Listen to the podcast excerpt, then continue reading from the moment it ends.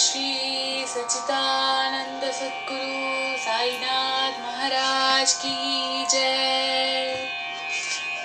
ஸ்ரீ தாஸ்கனு மகாராஜ் எழுதிய சாயிநாத ஸ்தவன மஞ்சரி ஸ்ரீ கணேசனை வணங்குகிறேன் எல்லாவற்றுக்கும் ஆதாரமானவனே மயூரேஸ்வரா எல்லாவற்றுக்கும் சாட்சியாக விளங்குபவனே கௌரியின் மகனே ஓ எண்ணங்களுக்கு எட்டாதவனே பெருத்த வைரனே ஸ்ரீ கணபதி என்னை காப்பாற்று.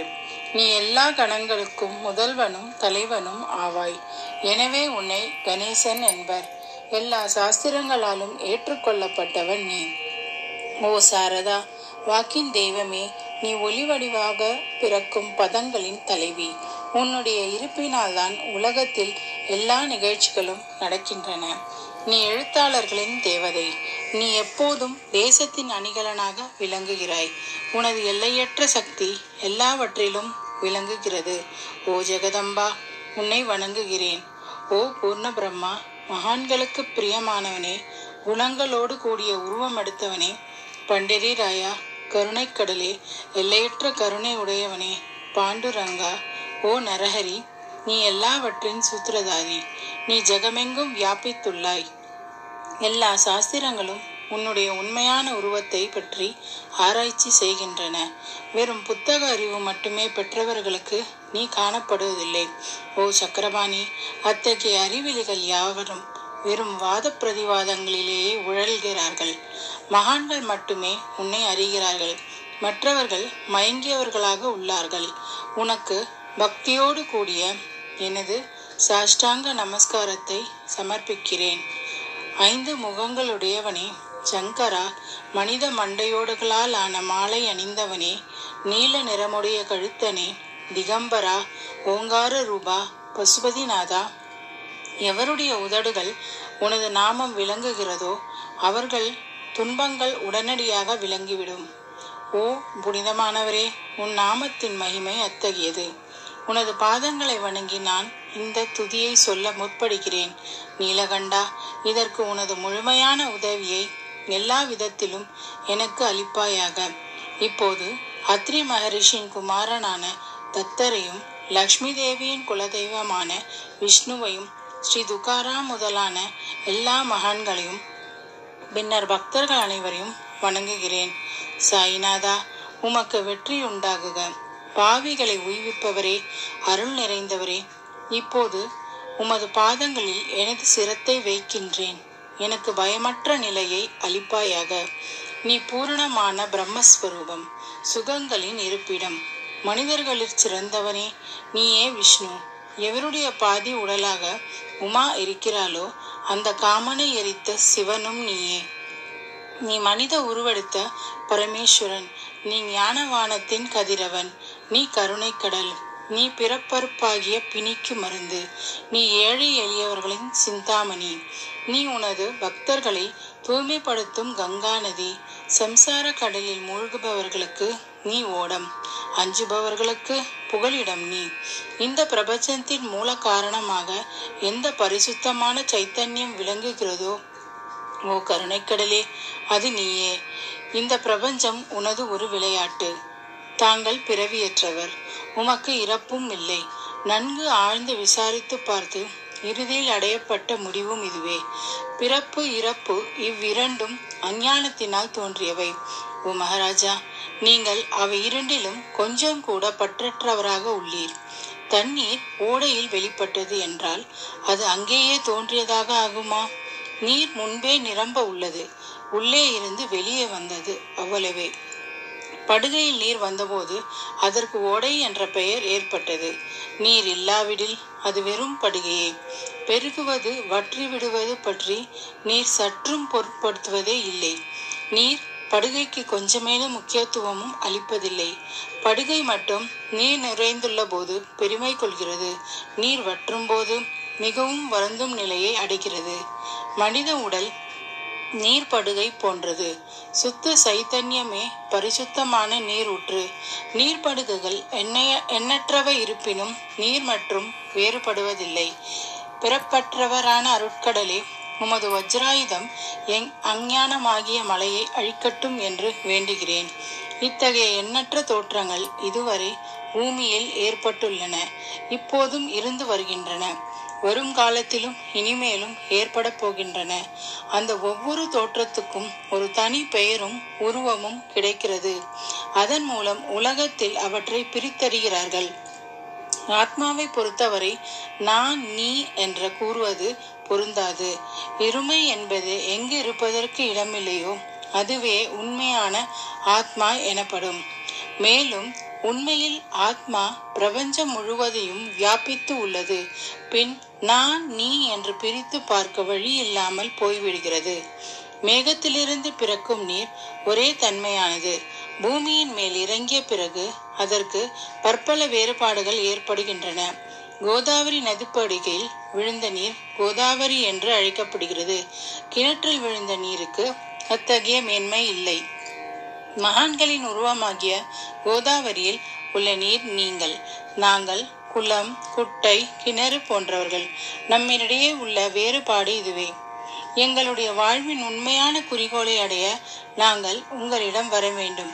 எப்போதும் இருகரங்கூப்பி உங்களை சரணடைய வேண்டும். ஏனெனில் நீங்கள் புனிதத்தின் உறைவிடம். கோதாவரி நதிக்கு பாத்திரத்தினால் புனிதம் ஏற்பட்டது.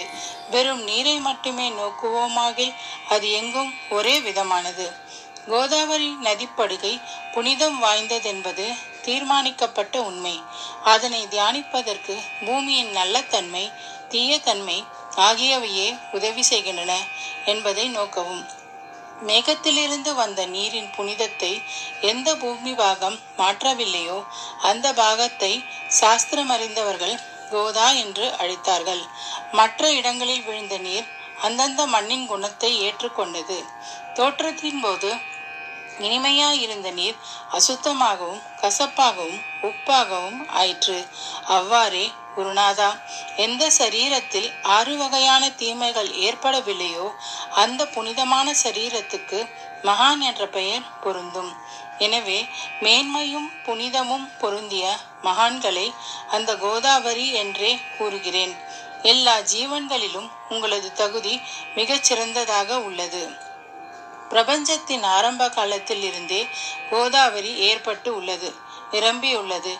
இன்று வரை அதற்கு குறைவு ஏற்படவில்லை. ராவணனுடைய எதிரி ராமபிரான் கோதாவரியின் கரைக்கு வந்தபோது இருந்த அதே நீர் இன்று வரை எவ்வாறு இருக்கும் என்று பாருங்கள். படுகை மட்டும் அதே. நீர் கடலை அடைந்தது. நீர்ப்படுகையின் புனிதத்தன்மை மட்டும் இன்று வரை நிரந்தரமாக உள்ளது. ஒவ்வொரு ஆண்டும் பழைய நீர் சென்று புதிய நீர் படுகையின் உள்ளே வருகிறது. பாபா அதே நியாயம் தங்களுக்கும் பொருந்தும். ஒவ்வொரு நூற்றாண்டும் ஒரு ஆண்டைப் போலவும் அந்த நூற்றாண்டில் தோன்றிய சாதுக்கள் நீரைப் போலவும் அவர்களுக்குள் மிகப்பெரிய மகான்கள் அலைகள் போலவும் உவமிக்கப்படுகிறார்கள். இந்த மகான்களின் உருவமாகிய கோதாவரியில் முதல் ஆண்டில் சனதர் சனகர் சனந்தனர் முதலியோரின் வெள்ளம் ஏற்பட்டது. பின்னர் நாரதர் தும்புரு துருவன் பிரகலாதர் பலிச்சக்கரவர்த்தி சபரி அங்கதன் வாயுகுமாரன் விதூரர் கோபர்களும் கோபிகைகளும் தோன்றினர். இவ்வாறு இன்று வரை ஒவ்வொரு நூற்றாண்டிலும் ஒன்றன் பின் ஒன்றாக மகான்களின் வெள்ளம் ஏற்பட்டு உள்ளது நான் அதனை வர்ணிப்பதற்கு இயலாதவனாக உள்ளேன். ஓ சாயிநாதா இந்த நிகழும் நூற்றாண்டில் மகான்களின் தோற்றமாகிய கோதாவரியில் நிச்சயமாக உமது வெள்ளம் வந்துள்ளது. எனவே உமது திவ்ய சரணா விந்தங்களுக்கு வந்தனை செய்கிறேன். மகாராஜா எனது துர்க்குணங்களை கொஞ்சம் கூட பொருட்படுத்த வேண்டாம். நான் ஏழை எளியவன் அஞ்ஞானி பாவிகளுக்குள்ளே தலை சிறந்தவன். எல்லா துர்க்குணங்களும் பொருந்தியவன். அதனால் என்னை நிராகரிக்க வேண்டாம். பரிசக்கள் இரும்பினுடைய குறைகளை பொருட்படுத்துவதில்லை கோதாவரி நதி தன்னை தேடி வரும் கிராமத்து சிறு ஓடைகளை திருப்பி அனுப்புவதில்லை. தங்களுடைய அருள்நோக்கை செலுத்தி என்னிடம் எல்லா தீய குணங்களையும் விரைவாக அழித்து விடுங்கள். அடியேனுடைய வேண்டுதல் இதுவே. பரிசுக்களின் தொடர்பு ஏற்படும். இரும்பின் இரும்புத்தன்மை அழிக்கப்படாவிட்டால் குருநாதா அது பரிசக்களின் பெருமைக்கு இழுக்கு. என்னை பாவியாகவே இருக்கும்படி வைக்காதீர்கள். தாங்கள் தாழ்வும் அடைய வேண்டாம். நீங்கள் பரிசக்கள். நான் இரும்பு. எனது அவமானம் உமதே என்பதை பாருங்கள். குழந்தை எப்போதும் தவறுகள் செய்கிறது. ஆனால் தாய் சினம் கொள்வதில்லை. இதை நினைவிற்கொண்டு எனக்கு தங்கள் அருளாகிய பிரசாதத்தை அளிப்பீராக. ஓ சத்குரு சாய்நாதா நீயே எனது கற்பகத்தரு. சம்சார சாகரத்தை கடக்க உதவும் சிறந்த படகு நிச்சயமாக நீயே. நீ காமதேனு சிந்தாமணி நீ ஞானவானத்தின் கதிரவன். நீ நற்குணங்களின் பெரும் சுரங்கம். ஸ்வர்க்கத்திற்கு செல்ல உதவும் படிக்கல்லும் நீயே. புண்ணியங்களின் இருப்பிடமே சுத்திகரிப்பவரில் சிறந்தவரே சாந்தமூர்த்தியே. ஆனந்தத்தின் உறைவிடமே பிரம்மஸ்வரூபனே பரிபூரணனே வேறுபாடு அற்றவனே ஞானக்கடலே. ஓ ஞானத்தின் உருவமே மனிதர்களின் சிறந்தவனே. பொறுமை சாந்தி ஆகியவற்றின் உறைவிடமே பக்தர்களின் இலைப்பாரும் இடமே என்பாலா மகிழ்வு நிறைந்த உன் அருள்நோக்கை செலுத்துவீராக. ஓ சத்குருவே மச்சீந்திரரும் நீயே மகாத்மா ஜாலந்தரரும் நீயே நீயே நிவிருத்திநாதரும் ஞானேஸ்வரரும் ஆவாய். கபீர் ஷேக் முகமது ஏசுநாதர் ஆகியோரும் நீயே. நீயே போதலாவும் சாவதாமாலியும் உண்மையில் ராமதாசரும் நீயே. சாயிநாதா நீயே துகாராம் சகாராம் மகாராஜும் மாணிக்க பிரபுவும் நீயே. உமது இந்த அவதாரம் உண்மையில் அறிய முடியாத விதமாக உள்ளது.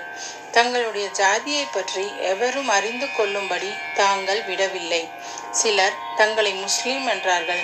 சிலர் அந்தனர் என்கின்றனர். கிருஷ்ணனுக்கு லீலைகளை தாங்கள் செய்கிறீர்கள். இந்த கிருஷ்ணனை பார்த்து ஜனங்கள் பலவிதமாக பேசினர். சிலர் யாதவ குலத்து அரிய ஆபரணம் என்றனர். சிலர் இடையன் என்றனர். யசோதை மென்மையான குழந்தை என்றார். கம்சன் மகாகாலன் என்றான். உத்தவர் அன்பு வடிவவான் என்றார். அர்ஜுனன் பூர்ணஞானி என்றான். அவ்வாறே குருநாதா தங்களை பற்றியும் தத்தமது மனதில் நிச்சயப்படுத்தியதற்கு தக்கபடி அவரவர்கள் அழைக்கின்றார்கள். மசூதி தங்களது இருப்பிடம். உமது காதுகள் குத்தியிருக்கப்படவில்லை. தங்களது பாதியா சடங்கையும் பார்த்துவிட்டு தங்களை முஸ்லிம் என்று கூறுவது பொருத்தமாகவே உள்ளது. அவ்வாறே கருணையே உருவான உமது அக்னி வழிபாட்டை பார்த்து நீங்கள் ஹிந்துதான் என்று எங்கள் மனதில் நிச்சயம் ஏற்பட்டது. ஆனால் வெளி விவகாரங்களில் உள்ள இத்தகைய வேறுபாடுகளை தர்க்கவாதிகளே விரும்புவார்கள். உண்மையான ஞானத்தின் ஆர்வமுள்ள பக்தர்கள் அவற்றுக்கு முக்கியம் அ- அளிக்க மாட்டார்கள். நீங்கள் பிரம்மத்தின் நிலையில் விளங்குகிறீர்கள். தங்களுக்கு ஜாதியும் கோத்திரமும் இல்லை. நீங்கள் எல்லோருக்கும் குருமூர்த்தியாகவும் ஆதி காரணமாகவும் உள்ளீர். முஸ்லிம் இந்துக்களுக்கிடையே பகைமை ஏற்பட்டதால் அவர்களை ஒற்றுமைப்படுத்துவதற்காக மசூதி அக்னி இரண்டையும் ஏற்று பக்தர்களுக்கு தங்கள் லீலையை காட்டினீர்கள். தாங்கள் ஜாதி மதங்களுக்கு அப்பாற்பட்டவர்.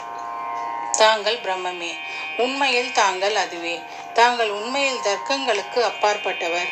தாங்கள் முன்னால் எவ்வளவோ தர்க்க விதர்க்கங்கள் நிகழ்ந்தன. அங்கே எனது சாதாரண மொழிகள் எப்படி ஏற்கப்படும்? ஆனால் தங்களை பார்க்கும்போது என்னால் மௌனமாக இருக்க முடியவில்லை. துதி செய்வதற்கு உலக வழக்கில் வார்த்தைகளே சாதனமாக உள்ளது. எனவே தங்கள் அருளாசியுடன் வார்த்தைகளால் என்னென்ன ஜ வர்ணனைகள் ஏற்படுகின்றனவோ அவற்றை எல்லாம் செய்வேன். மகான்களின் தகுதி கடவுளின் தகுதியை விட வேறுபட்டதும் மிக உயர்ந்ததும் ஆகும்.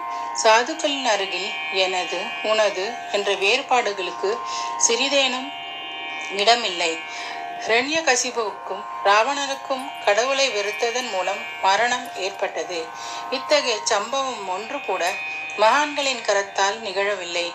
அரசன் கோபிச்சந்தன் ஜாலந்தரின் சாணக்குவியலில் புதைத்தான். ஆனால் அந்த மகான் மக மனம் வருந்தவில்லை.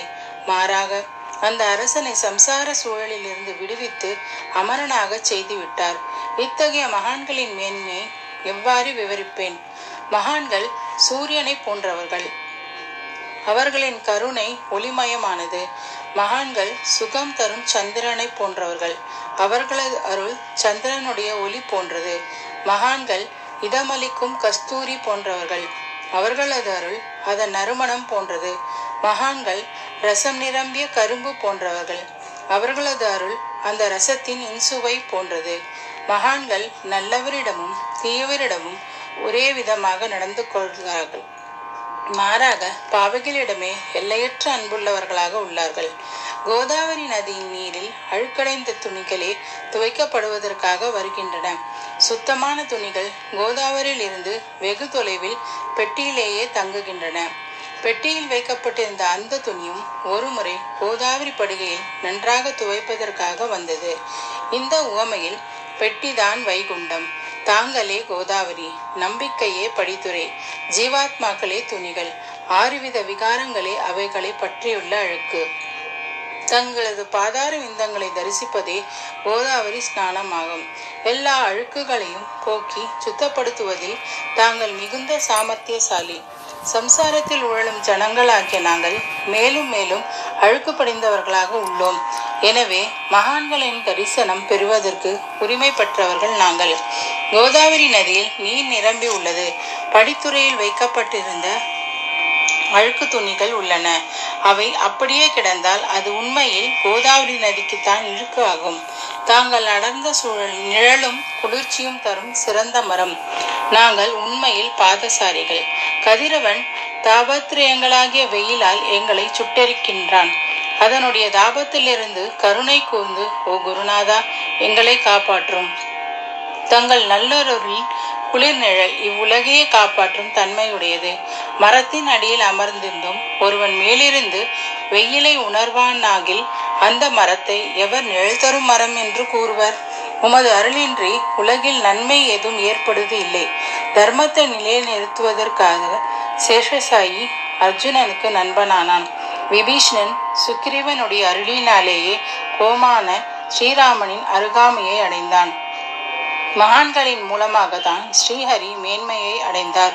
எந்த பிரம்மத்தை பற்றி வேதங்களில் கூட வர்ணிக்கப்படவில்லையோ அத்தகைய பிரம்மத்தை உலகத்தில் சகுனமாக செய்து வெட்கப்பட வைத்தார்கள் மகான்கள். தாமாஜி என்ற பக்தர் வைகுண்டபதியும் ருக்மணி வருணமாகிய இறைவனை ஒரு மகார் ஆக உருவெடுக்கும்படி செய்தார். சொக்கமேளா என்ற பக்தர் ஜெகதாத்மா ஆன இறைவனை தமது எருமைகளின் சவத்தை படி எடுக்கும்படி செய்தார். மகான்களின் பெருமையை உணர்ந்த ஜெகஜீவனாகிய இறைவன் அவர்களுக்காக கண்ணீரும் சுமந்தான்.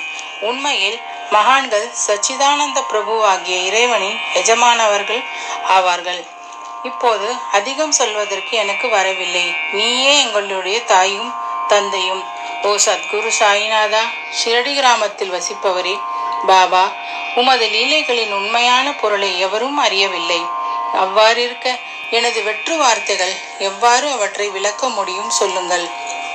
ஜீவன்களுக்கு உய்வளிக்கும் பொருட்டு தாங்கள் ஷிரடிக்கு வந்தீர்கள்.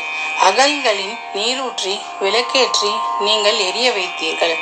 ஏழு சான் நீளமுள்ள குறுகிய மரப்பலகையை நீங்கள் படுத்துக்கொள்ளும் கட்டிலாக்கி உங்கள் யோக சாமர்த்தியத்தின் சக்தியை பக்தர்களுக்கு காற்றினீர்கள் அநேக பெண்மணிகளின் மலட்டுத்தன்மையை நீக்கி அழு அருளினீர்கள்.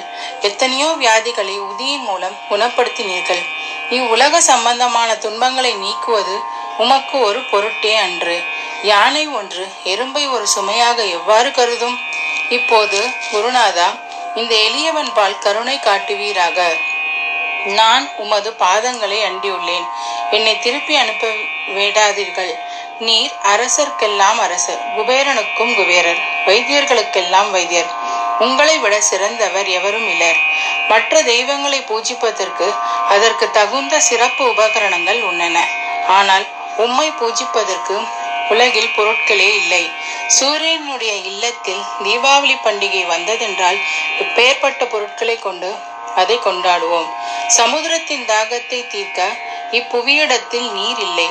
நெருப்பை உஷ்ணப்படுத்த எங்கிருந்து அக்னி கொண்டு வருவது? ஓ சமர்த்தா சாய்நாதா பூஜைக்குரிய பொருட்கள் யாவும் உண்மையில் உமது ஆத்மாவின் அம்சமாய் உள்ளன. மேற்கூறப்பட்டவை எல்லாம் தத்த திருஷ்டியால் கூறப்பட்ட பேச்சுக்களே அன்றி என் மனதில் அனுபவத்தால் ஏற்பட்டவை அல்ல. அனுபவம் என்று கூறப்படும் வார்த்தைகளும் வர்ணனைகளும் வீணே ஆகும். போகட்டும் உலக வழக்கிலுள்ளபடி உமக்கு நான் பூஜை செய்யலாம் என்றால் அதனை செய்வதற்கு தேவையான திறமை எனக்கு இல்லை என்பது குருநாதரே. பலவித பலவித கற்பனைகள் செய்து உமக்கு பூஜை செய்கிறேன். அருள் மிகுந்தவரே அடியனுடைய அத்தகைய பூஜையை ஏற்றுக்கொள்வீராக. இப்போது அன்பு கண்ணீரால் உமது பாதங்களை கழுவுகிறேன். உண்மையான பக்தியாகிய சந்தனத்தை அரைத்து உமக்கு பூசுகிறேன் எனது அழகிய தெய்வீக வார்த்தைகளை ஆடையாக உமக்கு அணிவிக்கிறேன். பிரேமை என்ற மலராகிய மாலையை உமது கழுத்தில் அணிவிக்கிறேன். எனது துர்க்குணங்களாகிய தூபத்தை உமக்கு முன்பு எரிய விடுகிறேன். அது மிக தீய பொருளாயினும் அதனின்று தீய வாசனை எழுவதில்லை. சத்குருவுக்கு முன்பு அன்றி வேறு எங்கெங்கு தூபம் எரியப்பட விடுகிறதோ அங்கெல்லாம் தூப பொருளுக்கு ஏற்படும் நிலையை கூறுகிறேன். தூப திர- திரவியத்திற்கு அக்னியின் ஸ்பரிசம் ஏற்பட்ட மாத்திரத்தில் அதனது நறுமணம் என்ற நல்ல குணம் அதனை விட்டு சென்று விடுகிறது. சாய்நாதா உமக்கு எதிரே இவை மாறாக நிகழ்கிறது. தீய தன்மைகள் அக்னியில் எரிந்து விடுகின்றன. உலகம் பார்த்து மகிழும்படி நல்ல குணம் எவ்வித குறைவுமின்றி தங்கி விடுகிறது மனிதனுடைய தீய குணத்தை யாவும் எரிந்த பின் மனம் மாசற்றாகிறது. கங்கையில் உள்ள மாசுக்கள் நீங்கியவுடன் அவன் இயல்பாகவே புனிதமடைகிறான். மாயை மோகம் என்ற தீபத்தை உனக்கு சுற்றுகிறேன். அதன் மூலம் எனக்கு வைராகியம் என்ற ஒளியை தாருங்கள். உமக்கு அமருவதற்கு சுத்தமான நம்பிக்கை என்ற சிம்மாசனத்தை அளிக்கிறேன். அதனை தாங்கள் ஏற்று பக்தி என்ற நைவேத்தியத்தை எடுத்துக்கொள்வீராக. பக்தி நைவேத்தியத்தை நீ உண்டுவிட்டு அதன் ரசத்தை எனக்கு கொடு. ஏனெனில் நான் உனது பச்சிலம் குழந்தை. உனது பாலில் எனக்கு உரிமை உண்டு. எனது மனதை உமக்கு தட்சிணையாக அர்ப்பணிக்கிறேன். அதனால் இனிமேல் என் செயலுக்கு நான் எந்த விதத்திலும் பொறுப்பாக மாட்டேன். இப்போது பிரார்த்தனையோடு உனக்கு சாஷ்டாங்க நமஸ்காரம் செய்கிறேன். ஓ புண்ணிய ஸ்லோகா நான் சாயிநாதா அதனை தாங்கள் ஏற்றுக்கொள்வீராக. சாந்தமான மனமுடையவரே சிறந்த அறிவுடையவரே சாயிநாதா அருள் நிறைந்தவரே கருணைக்கடலே உண்மையின் அவதார நாயகனே மாயையாகிய இருளை அழிப்பவரே ஜாதி மதங்களுக்கு அப்பாற்பட்டவரே சாதனையின் முடிவை அடைந்தவரே எண்ணங்களுக்கு அப்பாற்பட்டவரே கருணைக்கு உறைவிடமே ஷிரடி கிராமத்தில் வாழ்பவரே சாய்நாதா என்னை காப்பாற்றும் என்னை காப்பாற்றும். ஞானமாகிய கதிரவனே ஞானத்தை அளிப்பவரே எல்லாவித நன்மைகளையும் செய்பவரே பக்தர்களின் இதயத்தில் உலவும் அன்னமே உமது பாதங்களை அடைந்தவரை காப்பவரே சிருஷ்டி செய்யும் பிரம்மா நீ காக்கும் தெய்வமான லக்ஷ்மியின் கணவர் விஷ்ணுவும் நீயே. உண்மையில் மூவுலக உலகங்களையும் அழிக்கும் வல்லமை உடைய ருத்ரனும் நீயே. தாங்கள் இல்லாத இடம் இவ்வுலகத்தில் எங்கும் இல்லை. சாய்நாதா நீர் எல்லாம் அறிபவர். எல்லோரின் இதயத்திலும் வாழ்பவர். எனது எல்லா குற்றங்களையும் மன்னிக்க வேண்டுகிறேன். பக்தியின்மை சந்தேகங்கள் போன்ற அலைகளை விரைவில் நீக்குவீராக. நீர் பசு நான் பச்சிலங்கன்று. நீர் சந்திரன் நான் சந்திரகாந்த கல் தாங்கள் பாதங்களில் கங்கா நதியின் ஸ்வரூபமானவை. அவற்றை நான் பக்தியோடு வணங்குகிறேன். இப்போது உமது அடைக்கலம் அளிக்கும் அருள்மயமான கரங்களை எனது சிரத்தின் மேல் வைப்பீராக. எனது வருத்தங்களையும் கவலைகளையும் நீக்குவீராக. தாஸ்கனுவும் இந்த ஜீவாத்மாவும் தங்கள் பணியாளன். இந்த பிரார்த்தனா அஷ்டகத்தை கூறி நான் சாஷ்டாங்க நமஸ்காரம் செய்கிறேன். எனது பாவங்களையும் துன்பங்களையும் ஏழ்மையும் உடனடியாக நீக்குவீராக. நீர் பசு நான் கன்று. நீர் தாய் நான் குழந்தை. என் விஷயத்தில் மனதில் தாங்கள் கடினம் கொள்ள வேண்டாம். நீர் மலையகிரியில் உள்ள சந்தன மரம் நான் முள்ளடர்ந்த புதிர். நீர் புனிதமான கோதாவரி நான் பெரும் பாவி. ஓ குருநாதா உமது தரிசனத்திற்கு ஏற்பட்ட பிறகும் என்னிடத்தில் உள்ள துர்க்குணங்கள் என்ற மாசு அவ்வாறே தங்கி இருக்குமானால் உம்மை சந்தனம் என்று எவர் கூறுவர்? நறுமணம் மிக்க கஸ்தூரி இருக்கும் இடத்தில் உள்ள மண்ணும் உயர்வாக மதிக்கப்படுகிறது. மலர்களின் நறுமணமிக்க தன்மையால் நாரும் தலையில் உயர்ந்த இடத்தை பெறுகிறது. மகான்களின் தன்மையும் இத்தகையதே. அவர்கள் எந்தெந்த பொருட்களை எல்லாம் ஏற்றுக்கொள்கிறார்களோ அவையெல்லாம் உயர்ந்த நிலையை அடைகிறது. சிவபெருமான் விபூதி கோவனம் நந்தி ஆகியவற்றை ஏற்றுக்கொண்டதால் எல்லா திக்குகளிலும் அந்த பொருட்களுக்கு மிகவும் மதிப்பும் மரியாதையும் ஏற்பட்டுள்ளது. இடையர்கள் மகிழ் மகிழ்விக்கும் பொருட்டு பிருந்தாவனத்திலும் யமுனை நதிக்கரையிலும் ஜகத்துக்கெல்லாம் இறைவனான தைகாலா என்ற விளையாட்டை விளையாடினான். ஞானிகள் அவ்விளையாட்டையும் உயர்வாக மதிக்கிறார்கள். அவ்வாறே நான் துராச்சாரி ஆயினும் உம்மை அடைந்துள்ளேன். ஓ குருநாதா எனவே இதை பற்றி உம் மனதில் எண்ணிப்பாரும் குருநாதா இகத்திலும் பரத்திலும் எந்தெந்த பொருட்களை சுகம் என்று என் மனம் சந்தேகமர கருதுகின்றதோ அவற்றையெல்லாம் நீரே எனக்கு நிறைவேற்றி தர வேண்டும். உமது கருணையினால் இவ்வாறு செய்துவிடும். எனது மனதை அடக்கிவிடும். சமுத்திரத்தை இனிமையாக செய்துவிட்டால் பிறகு உப்புத்தன்மையை பற்றி பயம் இல்லை சமுத்திரத்தை இனியதாக்கும் சக்தி உண்மையில் உமக்கு உண்டு. எனவே தாஸ்கனுவினிடம் சேர்ந்த இந்த ஜீவ ஆத்மாவின் வேண்டுதலை நிறைவேற்றுங்கள். என்னிடம் என்னென்ன குறைகள் உள்ளனவோ அவை அனைத்தும் உமைதை. சித்தர்களுக்கெல்லாம் மிகச்சிறந்த சித்தராகிய உமக்கு குறை என்பது பொருந்தாது. இதை நான் மேலும் மேலும் அதிகமாக சொல்ல வேண்டியதில்லை. நீங்கள் மட்டுமே எனக்கு ஆதாரம். தாயினுடைய இடுப்பில் உள்ள குழந்தை இயல்பாகவே பயமற்று இருக்கிறது. ஓ மகாராஜா இந்த துதியை எவரவர்கள் அன்புடன் படிக்கிறார்களோ அவரவர்களுடைய விருப்பங்களை உடனடியாக நிறைவேற்றுவீர்.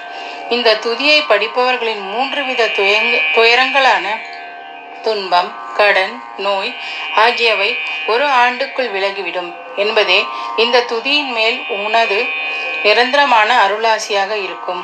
உடல் மற்றும் உள்ள தூய்மையுடன் சுத்தமாக ஆன பின் மனதில் சுத்தமான பக்தியோடு தினமும் இந்த துதியை பாராயணம் செய்ய வேண்டும். இவ்வாறு செய்ய முடியாவிட்டால் ஒவ்வொரு வியாழக்கிழமை அன்றும் மனதில் சத்குரு சாய்நாதனை வணங்கி பாராயணம் செய்யவும். அதுவும் கூட முடியவில்லை என்றால் ஏகாதசி தோறும் இதன் பலன்களை பெற இந்த துதியை பாராயணம் செய்வோம் இந்த துதியை பாராயணம் செய்பவர்களுக்கு இறுதி கணத்தில் உயர்ந்த நிலையை குருமூர்த்தியான சாய்நாதர் அளிப்பார். நான் சொல்வதை கேட்டு கொண்டிருப்பவர்களே இந்த உலகியல் ஆசைகளை அவர் விரைவில் நிறைவேற்றுவார். இந்த துதியை மீண்டும் மீண்டும் பாராயணம் செய்தால் முட்டாள்கள் அறிவாளிகள் ஆவார்கள். எவருக்காயினும் வாழ்நாள் குறைவாக இருப்பேன் அவர்கள் இதை பாராயணம் செய்வதால் நூறாண்டு உள்ளவர்கள் உள்ளவர்களாவார்கள். இந்த துதியை பாராயணம் செய்வதால் செல்வத்துக்கு குறைவு இருந்தால் குபேரன் அவர்களது இல்லத்துக்கு வந்து பணி செய்வான். இது சத்தியம். இது சத்தியம். இது சத்தியம் என்று உரைக்கின்றேன். சந்ததி அற்றவர்களுக்கு இந்த துதியை படிப்பதால் குழந்தை செல்வம் கிட்டும். இதனை படிப்பவர்களின் கொடிய நோய்களும் முற்றிலும் நீங்கிவிடும். தினந்தோறும் இந்த துதியை பாராயணம் செய்வதால் பயமும் கவலைகளும் நீங்கிவிடும். மதிப்பும் மரியாதையும் உயரும். அழிவற்ற பிரம்மத்தை உணர்வார்கள். ஓ அறிவாளிகளே உங்களது மனதில் இந்த துதியை பற்றி நம்பிக்கை கொள்ளுங்கள். தர்க்கங்களும் தவறான எண்ணங்கள் ஆகியவற்றை கொஞ்சம் கூட இடம் கொடுக்க வேண்டாம். ஷிரடி தளத்திற்கு புனித யாத்திரை செல்லுங்கள். பாபாவின் திருவடுகளை மனதில் இருத்துங்கள். அவர் அனாதைகளின் உறவு உறவினர் பக்தர்களின் விருப்பங்களை பூர்த்தி செய்யும் கற்பகத்தரும். அவருடைய கருணையினால் இந்த துதியை பாராயணம் செய்கிறேன். இல்லாவிடில் பாமரனாகிய என்னால் இத்தகைய படைப்பு எவ்வாறு முடியும்? ஆங்கில ஆண்டு ஆயிரத்தி தொள்ளாயிரத்தி பதினெட்டில் புரட்டாசி மாதம் சுக்லபக்ஷத்தில் கணேச சதுர்த்தி அன்று திங்கட்கிழமை இரண்டாவது பிரகாரத்தில் புனிதமான நர்மனா நர்மதா நதி தீரத்தில் உள்ள மகேஸ்வரர் என்ற புனித தலத்தில் ஸ்ரீ அகல்யா தேவியின் சந்நிதியில் ஸ்ரீ சாய்நாத ஸ்தவன மஞ்சரி நிறைவடைந்தது. மகேஸ்வரம் என்ற புகழ்பெற்ற புனித தலத்திலும் எங்களுடைய இல்லத்திலும் இந்த துதி நிறைவடைந்தது. ஸ்ரீ சாய்நாதர் என் மனதில் புகுந்து ஒவ்வொரு வார்த்தைகளையும் என்னை கூற வைத்தார் தாமோதரன் என்ற சீடன் இந்த பாராயணத்தை எழுதினான். தாஸ்கனுடன் சேர்ந்து இந்த ஜீவாத்மாவாகிய நானும் எல்லா மகான்களுக்கும் பணியாளன். ஸ்ரீ சாய்நாத ஸ்தவன மஞ்சரி சம்சார சாகரத்தை கடக்க உதவட்டும். ஓ பாண்டுரங்கா இதுவே தாஸ்கனுடன் சேர்ந்து இந்த ஜீவாத்மாவின் பக்தி மிகுந்த பிரார்த்தனை. மங்களம் சுபமங்கலம்